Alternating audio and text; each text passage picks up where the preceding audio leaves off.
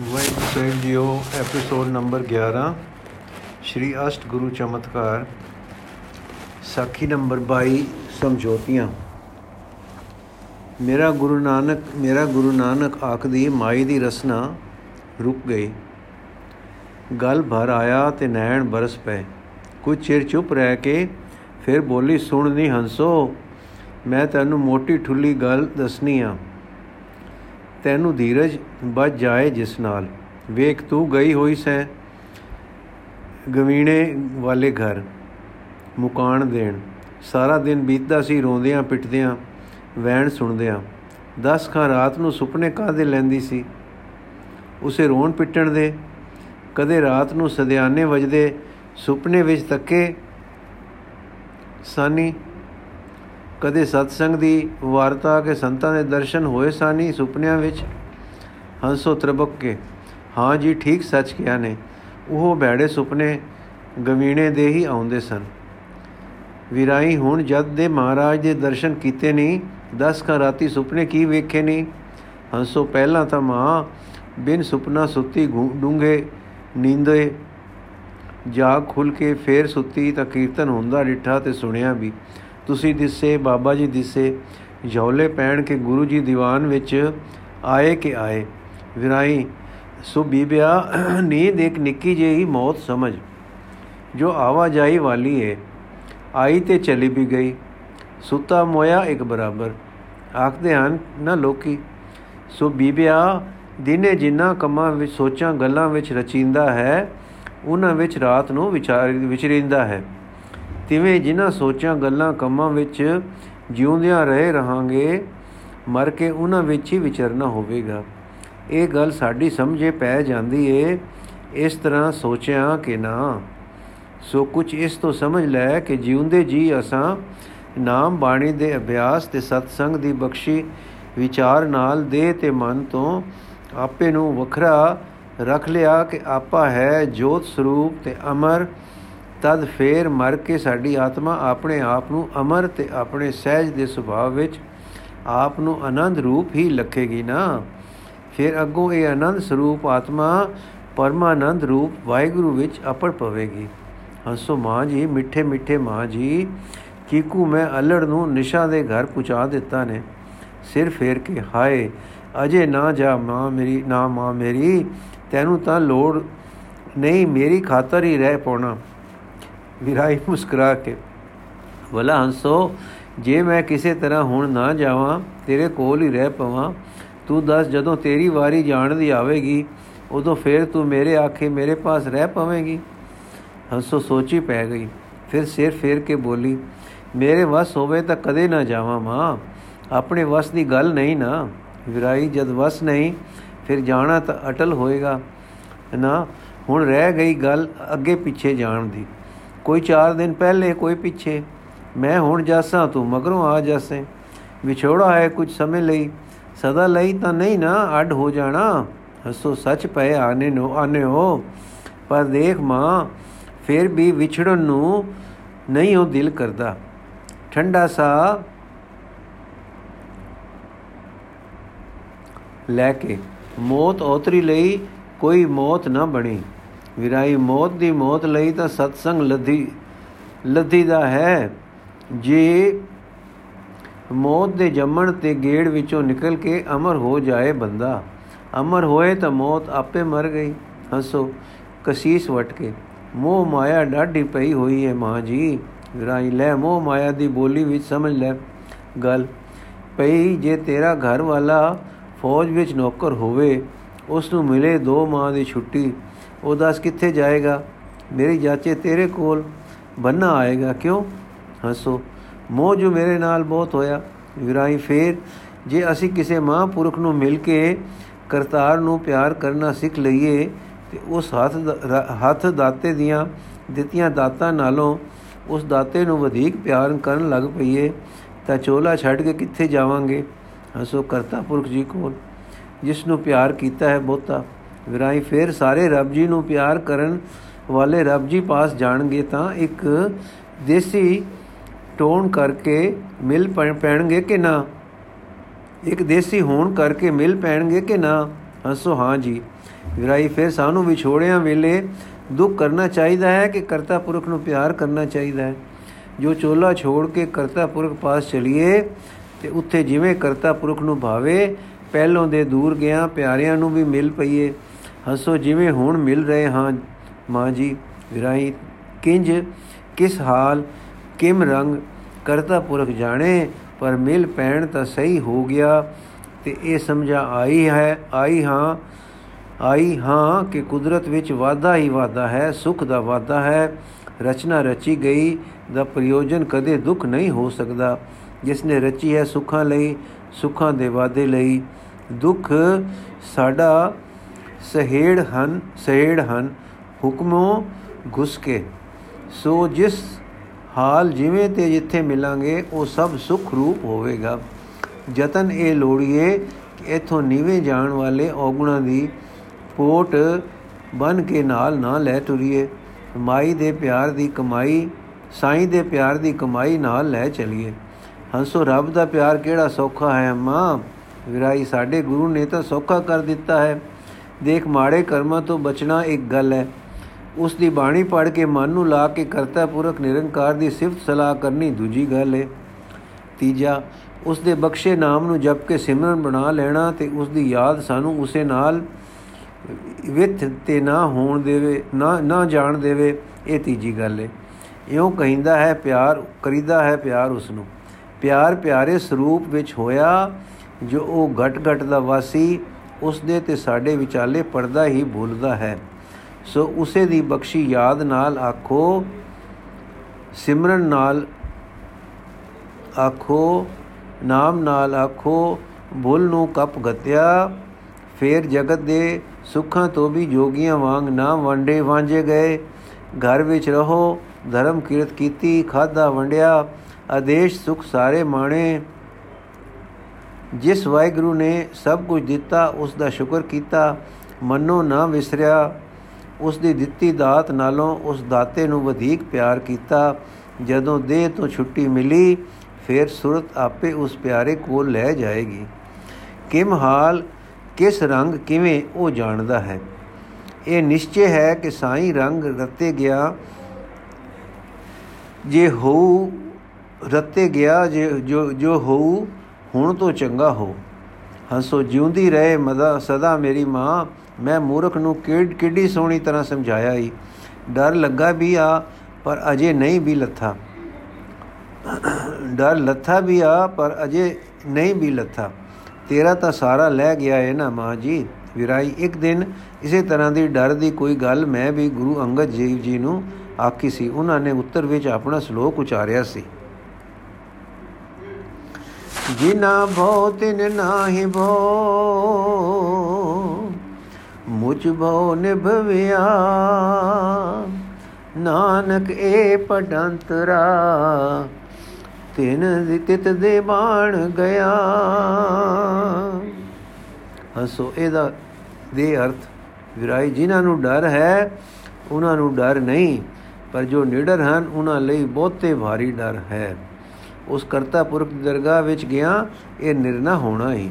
ਹਸੋ, ਤੁਸੀਂ ਤਾਂ ਕਹਿੰਦੇ ਸੀ, ਮੌਤ ਤੋਂ ਬੇਡਰ ਹੋਣਾ ਹੈ ਤੇ ਮੈਂ ਦਤੀ ਨੂੰ ਡਰ ਪਿਆ ਲੱਗਦਾ ਹੈ। ਡਰ ਲੱਗਣਾ ਫਿਰ ਚੰਗਾ ਹੋਇਆ ਨਾ। ਇਬਰਾਹਿਮ ਦੇਖ ਬੀਬਿਆ, ਇੱਕ ਡਰ ਹੈ ਮੌਤ ਦਾ।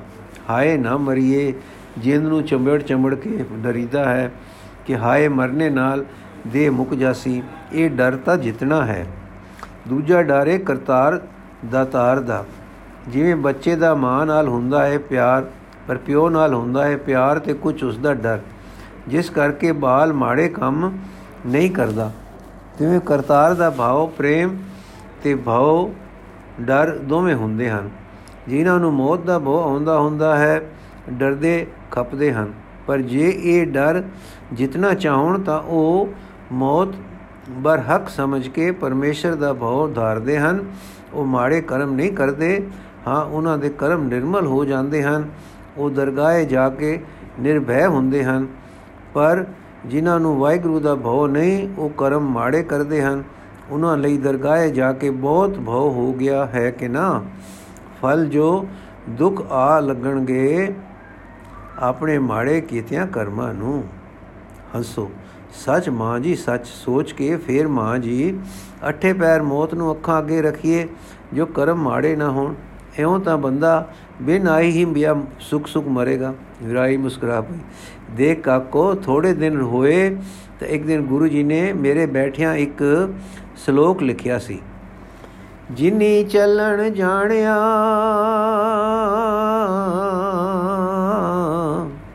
ਸੇ ਕਿਉ ਕਰੈ ਵਿਥਾਰ? ਚੱਲਣ ਸਾਰ ਨ ਜਾਣਨੀ। ਕਾਜ ਸਵਾਰਣ ਹਾ ਜਿਸ ਦਾ ਗੂੜ ਭਾਵ ਇਹ ਹੈ ਕਿ ਬੱਕਰੇ ਨੂੰ ਦਿਸਦੇ ਸ਼ੇਰ ਵਾਂਗੂ ਹਰ ਵੇਲੇ ਮੌਤ ਦਿਸਦੀ ਤੇ ਸਹਿਮਾ ਵਿੱਚ ਨੱਪੀ ਰੱਖੇ ਸਗੋਂ ਇਹ ਕਿ ਜਿਨ੍ਹਾਂ ਨੇ ਇਹ ਗੱਲ ਸੱਚਮੁੱਚ ਲੱਕ ਲਈ ਹੈ, ਇਹ ਜੀਵਨ ਸਦਾ ਦਾ ਮੁਕਾਮ ਨਹੀਂ, ਉਹ ਫਸ ਮਰਨ ਵਾਲੇ ਅਡੰਬਰ ਨਹੀਂ ਰਚਦੇ। ਜੈਸਾ ਕਿ ਗੁਰੂ ਨਾਨਕ ਦੇਵ ਜੀ ਨੇ ਵੀ ਫਰਮਾਇਆ ਸੀ ਕਿ ਇਹ ਜੀਵਨ ਸਦਾ ਦਾ ਮੁਕਾਮ ਨਹੀਂ, ਇਹ ਸਾਡੇ ਪਿਛਲੇ ਅਗਲੇ ਜੀਵਨ ਵਿੱਚ ਇੱਕ ਮੁਸਾਫਰੀ ਦਾ ਸਫਰੀ ਮੁਕਾਮ ਹੈ। ਮੁਕਾਮ ਉਹ ਹੈ ਜਿੱਥੇ ਨੇਚਲ ਹੋ ਕੇ ਰਹਿਣਾ ਹੈ। ਮੁਕਾਮ ਕਰ ਘਰ ਬੈਸਣਾ, ਨਿਤ ਚਲਣੇ ਕੀ ਧੋਖ, ਮੁਕਾਮ ਤਾਂ ਪਰ ਜਾਣੀਏ, ਜ ਰਹੇ ਨੇਚਲ ਰੋਕ ਸ੍ਰੀ ਰਾਗ ਅਸ਼ਟ, ਅਸ਼ਟਪਦੀ ਮਹਲਾ ਪਹਿਲਾ। ਇਹ ਗੱਲ ਸਧਾਰਨ ਤੌਰ ਤੇ ਤਾਂ ਲੋਕੀ ਜਾਣਦੇ ਹਨ, ਚੱਲਣਾ ਹੈ ਇੱਥੋਂ। ਪਰ ਉਹ ਠੀਕ ਤਰ੍ਹਾਂ ਜਾਂ ਸੱਚ ਕਰਕੇ ਨਹੀਂ ਜਾਣਦੇ। ਜੇ ਗੋ ਕਰਕੇ ਜਾਂ ਠੀਕ ਕਰਕੇ ਜਾਣਨ ਤਾਂ ਮਾੜੇ ਕਰਮ ਕਿਉਂ ਕਰਨ? ਜੋ ਮਾੜੇ ਕਰਦੇ ਹਨ, ਉਹ ਜਾਣਦੇ ਹਨ, ਜਾਣਦੇ ਤਾਂ ਹਨ, ਪਰ ਸੱਚ ਕਰਕੇ, ਠੀਕ ਕਰਕੇ ਨਹੀਂ ਜਾਣਦੇ। ਜਿਸ ਨੇ ਇੱਕ ਵੇਰ ਸੱਚ ਕਰ ਜਾਣ ਲਿਆ, ਉਹ ਮਾੜੇ ਕੰਮ, ਉਲਝਣਾ ਦੇ ਕੰਮ, ਜੰਜਾਲਾਂ ਵਿੱਚ ਫਸਾ ਦੇਣ ਵਾਲੇ ਕੰਮ ਨਹੀਂ ਕਰਦਾ। ਉਹ ਨੇਕੀ ਕਰਦਾ ਤੇ ਸਿਫਤ ਸਲਾਹ ਨਾਮ ਵਿੱਚ ਲੱਗਦਾ ਹੈ। ਪਰ ਜਿਨ੍ਹਾਂ ਨੇ ਚੱਲਣ ਤਾਂ ਨੜੋਇਆ ਤੇ ਜਾ ਕੇ ਡਿੱਠਾ ਤੇ ਸਮਝਿਆ ਵੀ ਹੈ, ਪਰ ਘਰ ਆ ਕੇ ਚੱਲਣ ਦੀ ਸਾਰ ਨਹੀਂ ਸਮਝੀ। ਉਹ ਜੰਜਾਲਾਂ ਵਿੱਚ ਆਪ ਨੂੰ ਵੇੜਦੇ ਹਨ ਤੇ ਸਾਰੀ ਉਮਰ ਉਹਨਾਂ ਦੇ ਖੁੱਲਣ ਸਵਾਰਨ ਦੀ ਖਚਿਤ ਹੀ ਚਲੇ ਜਾਂਦੇ ਹਨ। ਸਵਾਰਨ ਵਿੱਚ ਖਚਿਤ ਹੀ ਚਲੇ ਜਾਂਦੇ ਹਨ। ਹਸੋ, ਚੱਲਣ ਦੀ ਸਾਰ ਕੀ ਹੋਈ? ਵਿਰਾਈ ਦੇਖ ਕਾਕੋ ਜੇ ਮੌਤ ਨਾ ਹੁੰਦੀ ਤਾਂ ਜਗਤ ਵਿੱਚ ਪਾਪ, ਧੱਕਾ, ਜ਼ੋਰ, ਜ਼ੁਲਮ ਹੁਣ ਤੋਂ ਬਹੁਤ ਵੱਧ ਹੁੰਦਾ। ਮੌਤ ਹੈ ਕਿ ਜੋ ਸਭ ਦੇ ਜੀਵਨ ਨੂੰ ਕਿਸੇ ਹੱਦਬੰਦੀ ਵਿੱਚ ਤੋੜਦੀ ਹੈ, ਕਿਉਂਕਿ ਮਰਨਾ ਹੈ, ਇਹ ਜਾਣਦੇ ਤਾਂ ਸਾਰੇ ਹਨ ਤੇ ਮਰਨ ਨੂੰ ਡਰਦੇ ਵੀ ਸਾਰੇ ਹਨ, ਪਰ ਸਾਰ ਉਹਨਾਂ ਨੇ ਪਛਾਣੀ ਹੈ ਜਿਨ੍ਹਾਂ ਨੇ ਮੌਤ ਦੇ ਭੈ ਚੁੱਕਾ ਭੈ ਚੁੱਕਾ ਜਾਣ ਦਾ ਰਾਹ ਫੜਿਆ ਹੈ। ਮਾੜੇ ਕਰਮਾਂ ਤੋਂ ਬਚਣਾ, ਨੇਕੀ ਕਰਨੀ, ਆਪਣੇ ਆਪ ਨੂੰ ਜੋਤ ਰੂਪ ਪਛਾਣਨ ਦਾ ਉਦਮ ਕਰਨਾ, ਐਸੇ ਉਦਮ ਵਾਲਿਆਂ ਨੇ ਸਾਰ ਪਛਾਣੀ ਹੈ। ਸੋ ਜਿਨ੍ਹਾਂ ਚੱਲਣ ਦੀ ਸਾਰ ਜਾਣੀ ਹੈ ਉਹਨਾਂ ਨੇ ਹਾਏ ਮੈਂ ਨਾ ਮਰਾਂ ਦਾ ਡਰ ਜਿੱਤ ਲਿਆ ਹੈ। ਫੇਰ ਕਿਵੇਂ ਵਾਹਿਗੁਰੂ ਜੀ ਨੂੰ ਮਿਲ ਪਵਾਂ ਤੇ ਉਹ ਗੱਲਾਂ ਨਾ ਕਰਾਂ, ਜਿਨ੍ਹਾਂ ਦੇ ਕਰਨੇ ਕਰਕੇ ਆਪਣੇ ਆਪ ਤੋਂ ਖੁੰਝ ਜਾਵਾਂ ਤੇ ਧਰਮ ਆਪੇ ਨੂੰ ਮਿਲਣੋਂ ਵਾਂਝਿਆ ਤੇ ਪਰਮ ਆਪੇ ਨੂੰ ਮਿਲਣੋਂ ਵਾਂਝਿਆ ਰਹਾ। ਇਹ ਨਿਰਮਲ ਭਉ ਆਪਣੇ ਮਨ ਵਿੱਚ ਰੱਖ ਲਿਆ ਹੈ। ਉਹ ਹਾਏ ਨਾ ਮਰਾਂ ਦਾ ਮਨੋ ਕਲੇਸ਼ ਜਿੱਤ ਲੈਂਦੇ ਹਨ। ਹੰਸੋ ਕਿੱਡੇ ਬਰੀਕ ਫ਼ਰਕ ਹਨ। ਅਸਾਂ ਅਲੜਾ ਨੂੰ ਕੀ ਸਾਰ? ਤਦੇ ਤੁਸੀਂ ਮਰਨ ਦੀਆਂ ਐਉਂ ਗੱਲਾਂ ਪਏ ਕਰਦੇ ਹੋ ਜਿਵੇਂ ਕਿਸੇ ਕੁੜੀ ਨੇ ਪੇਕੇ ਜਾਣਾ ਹੁੰਦਾ ਹੈ। ਰਤਾ ਭਰ ਰਤਾ ਡਰ ਭਉ ਨਹੀਂ। ਵਿਰਾਈ ਡਰ ਕਿਉਂ ਨਹੀਂ ਬੀਬਿਆ? ਲੰਮਾ ਸਾਹ ਲੈ ਕੇ। ਮੈਂ ਕਿਸੇ ਬਾਗ ਦੀ ਮੂਲੀ ਹਾਂ, ਵੱਡੇ ਵੱਡੇ ਪਏ ਡਰਦੇ ਹਨ। ਹੋਵੇ ਸੇਖ, ਰੋਵੇ ਸੇਖ ਮਸਾਇਕ ਪੀ ਅੰਤ ਕਾਲ ਮਤ ਲਾਗੇ ਵੀ ਭਾਵ ਇਹ ਕਿ ਕਿਵੇਂ ਸਾਡਾ ਅੰਤ ਸਵਰੇ, ਇਹ ਭਉ ਨਿਰਮਲ ਭਉ ਹੁੰਦਾ ਹੈ ਜੇ ਭਜਨ ਬੰਦਗੀ ਵਿੱਚ ਲਾ ਦਿੰਦਾ ਹੈ। ਮੂੰਹ ਮਖਦੂਮ ਬਹਾਉ ਦੀਨ ਦੀ ਸਾਖੀ ਨਹੀਂ ਸੁਣੀ, ਜੋ ਮੇਰੇ ਗੁਰੂ ਜੀ ਤੋਂ 40 ਦਿਨ ਪਹਿਲਾਂ ਗੁਜ਼ਰਿਆ ਹੈ ਹੰਸੋ ਮਾਂ ਜੀ, ਮੈਂ ਨਹੀਂ ਸੁਣੀ, ਤੁਸੀਂ ਸੁਣਾਓ ਨਾ। ਵਿਰਾਈ ਮਖਦੂਮ ਬਹਾਉਦੀਨ, ਇੱਕ ਦਿਨ ਮੁਲਤਾਨ ਦੀ ਮਸਜਿਦ ਵਿੱਚ ਰੋ ਪਿਆ। ਮੁਰੀਦਾਂ ਪੁੱਛਿਆ, ਪੀਰ ਸਲਾਮਤ, ਤੁਸੀਂ ਸੁਖੀ ਸਾਂਦੀ ਕਿਉਂ ਰੋਏ? ਉਹਨਾਂ ਕਿਹਾ, ਦੱਸਣ ਵਾਲੀ ਗੱਲ ਨਹੀਂ ਹੈ। ਮੁਰੀਦਾ ਕਿਹਾ, ਜੀ, ਕਿਉਂ ਦੱਸਣ ਵਾਲੀ ਨਹੀਂ? ਪੀਰ ਜੀ ਬੋਲੇ, ਇਸ ਲਈ ਕਿ ਜੋ ਮੈਂ ਗੱਲ ਦੱਸੀ, ਤਾਂ ਤੁਹਾਡਾ ਈਮਾਨ ਠੋਰ ਨਹੀਂ ਰਹੇਗਾ। ਉਹਨਾਂ ਨੇ ਆਖਿਆ, ਪੀਰ ਜੀ ਦੱਸੋ ਤਾਂ ਸਹੀ, ਪੀਰ ਨੇ ਕਿਹਾ, ਇੱਕ ਹਿੰਦੂ ਹੈ, ਜਦ ਬਹਿਸ਼ਤਾਂ ਵਿੱਚ ਆਵੇਗਾ ਤਾਂ ਉਜਾਲਾ ਹੋਵੇਗਾ ਤੇ ਬਹਿਸ਼ਤਾਂ ਹੋਰ ਰੋਸ਼ਨ ਹੋਣਗੀਆਂ। ਤਦ ਸਭ ਦਾ ਈਮਾਨ ਹਿਲ ਹਿਲ ਗਿਆ। ਆਖਣ ਲੱਗੇ, ਹਿੰਦੂ ਤੇ ਬਹਿਸ਼ਤ ਧਰਮ, ਬਹਿਸ਼ਤ ਹਰਾਮ ਦਸਿੰਦਾ ਹੈ, ਤੁਸਾਂ ਜੀ ਦਾ ਕਿਹਾ ਕਿਵੇਂ ਸੱਚ ਜਾਣੀਏ? ਪੀਰ ਜੀ ਨੇ ਇੱਕ ਰੁੱਕਾ ਲਿਖ ਦਿੱਤਾ ਤੇ ਕਿਹਾ, ਕਿਸੇ ਆਲਮ ਨੂੰ ਗੱਲੋ, ਨਾਨਕ ਗੁਰੂ ਦਾ ਟਿਕਾਣਾ ਪੁੱਛਦਾ ਰਾਵੀ ਕੰਡੇ ਕਰਤਾਰਪੁਰ ਜਾਵੇ ਤੇ ਜਵਾਬ ਲਿਆਵੇ ਮੇਰੇ ਰੁੱਕੇ ਦਾ। ਫਿਰ ਤੁਸਾਂ ਨੂੰ ਥੋ ਪੈ ਜਾਸੀ ਸੋ। ਇੱਕ ਆਲਮ ਘਲਿਆ ਗਿਆ। ਹਸੋ, ਆਲਮ ਕੀ ਹੁੰਦਾ ਹੈ? ਵਿਰਾਈ ਪੜਿਆ ਗੁੜਿਆ ਕੋਈ ਵਿਦਿਆਵਾਨ।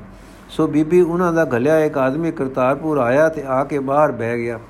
ਪਿੰਡੋਂ ਵਿਥ ਤੇ ਕਿ ਜੇ ਹਿੰਦੂ ਫਕੀਰ ਪੂਰਾ ਹੈ ਤਾਂ ਮੈਨੂੰ ਆਪ ਸਦ ਘਲੇ।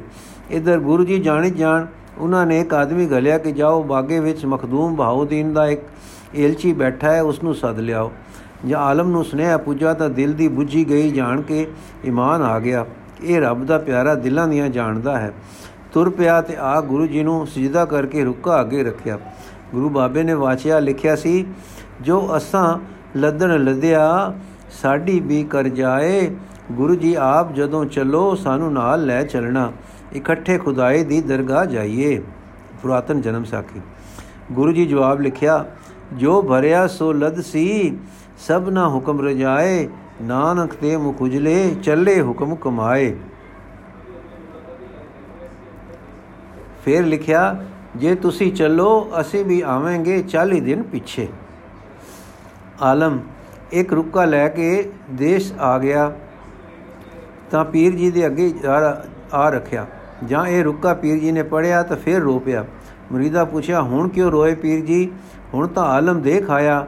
ਮੁਆਜ਼ਮਾ ਲੈ ਆਇਆ, ਸਾਡਾ ਈਮਾਨ ਠੋਰੇ ਆ ਗਿਆ ਹੈ ਕਿ ਨਾਨਕ ਨਬੀ ਹੈ ਪੂਰਾ। ਪੀਰ ਨੇ ਕਿਹਾ, ਉਹਨਾਂ ਦੇ ਲਿਖੇ ਮੁਜਬ ਮੈਂ 40 ਦਿਨ ਪਹਿਲੇ ਜਾਣਾ ਹੈ। 40 ਦਿਨ ਹਨੇਰੇ ਰਹਿਣਾ ਪਵੇਗਾ। ਇਹ ਦਿਨ ਕਿਕੁਣ ਗੁਜਰਾਨ ਹੋਣਗੇ? ਸੋ ਉਹਨਾਂ ਦੇ ਨਾਲ ਮੈਂ ਚੱਲਦਾ ਤਾਂ ਸੁਖੱਲਾ ਚਾਨਣੇ ਨਾਲ ਜਾਂਦਾ। ਇਹ ਕਹਿ ਕੇ ਪੀਰ ਜੀ ਨੇ ਦੇਹ ਤਿਆਗੀ। ਬੀਬਿਆ, ਐਡੇ ਐਡੇ ਪੀਰਾਂ ਨੂੰ ਲੋੜਾਂ ਹਨ। ਉਹ ਡਰਦੇ ਤੇ ਆਪਣੇ ਤੋਂ ਵੱਡੇ ਦੇ ਆਸਰੇ ਟੋਲਦੇ ਹਨ। ਮੈਂ ਤਾਂ ਗਰੀਬ ਭੁੱਲਣ ਹਾਰ ਹਾਂ। ਹੰਸੋ, ਪਰ ਜਿਸ ਗੁਰੂ ਨਾਨਕ ਦੇ ਚਾਨਣੇ ਦੀ ਪੀਰ ਨੂੰ ਤਾਂਗ ਸੀ, ਉਸੇ ਗੁਰੂ ਦਾ ਚਾਨਣਾ ਤਾਂ ਸਾਨੂੰ ਤਾਂ ਮਿਲਿਆ ਹੋਇਆ ਹੈ। ਵਿਰਾਈ, ਮੈਂ ਆਪਣੇ ਤਾਣ ਤਾਂ ਨਿਤਾਣੀ ਹਾਂ, ਗੁਰੂ ਨਾਨਕ ਦੇ ਤਾਣ ਸਤਾਣੀ ਹਾਂ। ਜਦੋਂ ਮੈਨੂੰ ਗੁਰੂ ਅੰਗਦ ਦੇਵ ਜੀ ਨੇ ਮੇਰਾ ਚੱਲਣ ਦਾ ਸਮਾਂ ਆ ਗਿਆ ਦੱਸਿਆ ਤਾਂ ਮੈਂ ਕਿਹਾ, ਜਿਸ ਰਾਹੇ ਮਖਦੂਮ ਵਰਗੇ ਕੰਬੇ ਦਾਤਾ, ਆਪਣੇ ਚਾਨਣੇ ਮੈਨੂੰ ਉਸ ਰਾਹੇ ਪਾਰ ਲੰਘਾਉਣਾ। ਤਾਂ ਗੁਰੂ ਜੀ ਬੋਲੇ ਜੇ ਸੋ ਚੰਦਾ ਉਗਵੇ, ਸੂਰਜ ਚੜ੍ਹੇ ਹਜ਼ਾਰ, ਏਤੇ ਚਾਨਣ ਹੁੰਦਿਆਂ ਗੁਰ ਬਿਨ ਘੋਰ ਅੰਧਾਰ। ਮੈਂ ਕਿਹਾ, ਹੈ ਮੇਰੇ ਗੁਰੂ हे ਮੇਰੇ ਆਪਣੇ ਗੁਰੂ, ਆਪਣੇ ਚਾਨਣੇ ਪਾਰ ਲੰਘਾ, ਤਾਂ ਬੋਲੇ, ਮੇਰੇ ਗੁਰੂ ਨਾਨਕ ਦਾ ਚਾਨਣਾ ਤੇਰੇ ਅੰਗ ਸੰਗ ਹੈ। ਮੈਂ ਫੇਰ ਕਿਹਾ, ਦਾਤਾ, ਅੰਤਕਾਲ ਪੀੜ ਨਾ ਲੱਗੇ, ਸਹਿਲੇ ਪਾਰ ਲੰਘਾਉਣਾ ਆਪ ਲੰਘਾਵੀ ਦਾਤਾ ਗੁਰੂ ਗੁਰੂ ਨਾਨਕ ਦੇ ਪਿਆਰੇ। ਤਦ ਆਪ ਬੁੱਲਾ ਨਾਲ ਤਾਂ ਮੁਸਕਰਾਏ, ਪਰ ਜਲ ਪੀਂਦੇ ਨੈਣਾ ਨਾਲ ਆਪੇ ਵਿੱਚ ਮਗਨ ਹੋ ਗਏ। ਮੈਂ ਸਮਝ ਗਈ, ਦਾਤਾ ਮੈਨੂੰ ਪਾਰ ਕਰੇਗਾ। ਬੀਬੀ, ਇਹ ਜੀਵਨ ਬੇੜੀ ਵਾਂਗੂ ਡੋਲਦੀ ਸ਼ੈ ਹੈ। ਪਾਣੀ ਤੇ ਤਰਦੀ ਪਾਰ ਨੂੰ ਟੁਰੀ ਜਾਂਦੀ ਵੀ ਧਰਤੀ ਵਾਂਗੂ ਅਡੋਲ ਹੋ ਕੇ ਤਾਂ ਨਹੀਂ ਨਾ ਟੁਰਦੀ। ਭਾਵੇਂ ਕਿੰਨੀ ਮਦਮ ਹੋਵੇ, ਪਰ ਡੋਲ ਹੁੰਦੀ ਹੀ ਹੈ। ਲੈ ਹੁਣ ਤੇਰੇ ਨਾਲ ਦਿਲ ਦੀਆਂ ਲੈ ਲੀਆਂ, ਲੈ ਦੇ ਲਈਆਂ ਹਨ। ਕੱਲ ਆਵੀਂ ਤੈਨੂੰ ਮਾਤਾ ਜੀ ਦੇ ਸਪੁਰਦ ਕਰਦਿਆਂ ਗੁਰੂ ਮਾਤਾ ਜੀ ਦਾ ਮੇਲ ਰੱਖੀ। ਗੁਰੂ ਨੂੰ ਹਰ ਵੇਲੇ ਹਰ ਥਾਂ ਨਹੀਂ ਮਿਲ ਪੁੱਛੀ ਪੁੱਛ ਸਕੀਂਦਾ। ਗੁਰਮੁਖ ਦਾ ਮੇਲ ਸੌਖਾ ਹੁੰਦਾ ਹੈ। ਗੁਰਮੁਖ ਗੁਰੂ ਨਾਨਕ ਦਾ ਸਜਿਆ, ਸਾਜਿਆ ਹੁੰਦਾ ਹੈ। ਜਿਵੇਂ ਜੋਗੀਆਂ ਵਿੱਚ, ਸਿੱਧ ਸਿੱਖਾਂ ਵਿੱਚ ਗੁਰਮੁਖ ਗੁਰਮੁਖ ਦੇ ਸੰਗ ਨਾਲ ਜਪ ਤਪ, ਨਾਮ, ਸਿਫਤ, ਸਲਾਹ ਸਾਰੇ ਕਾਜ ਸੁਹੇਲੜੇ ਹੁੰਦੇ ਹਨ। ਗੁਰਮੁਖ ਸਹਾਈ ਹੁੰਦਾ ਹੈ, ਉਪਕਾਰੀ ਹੁੰਦਾ ਹੈ।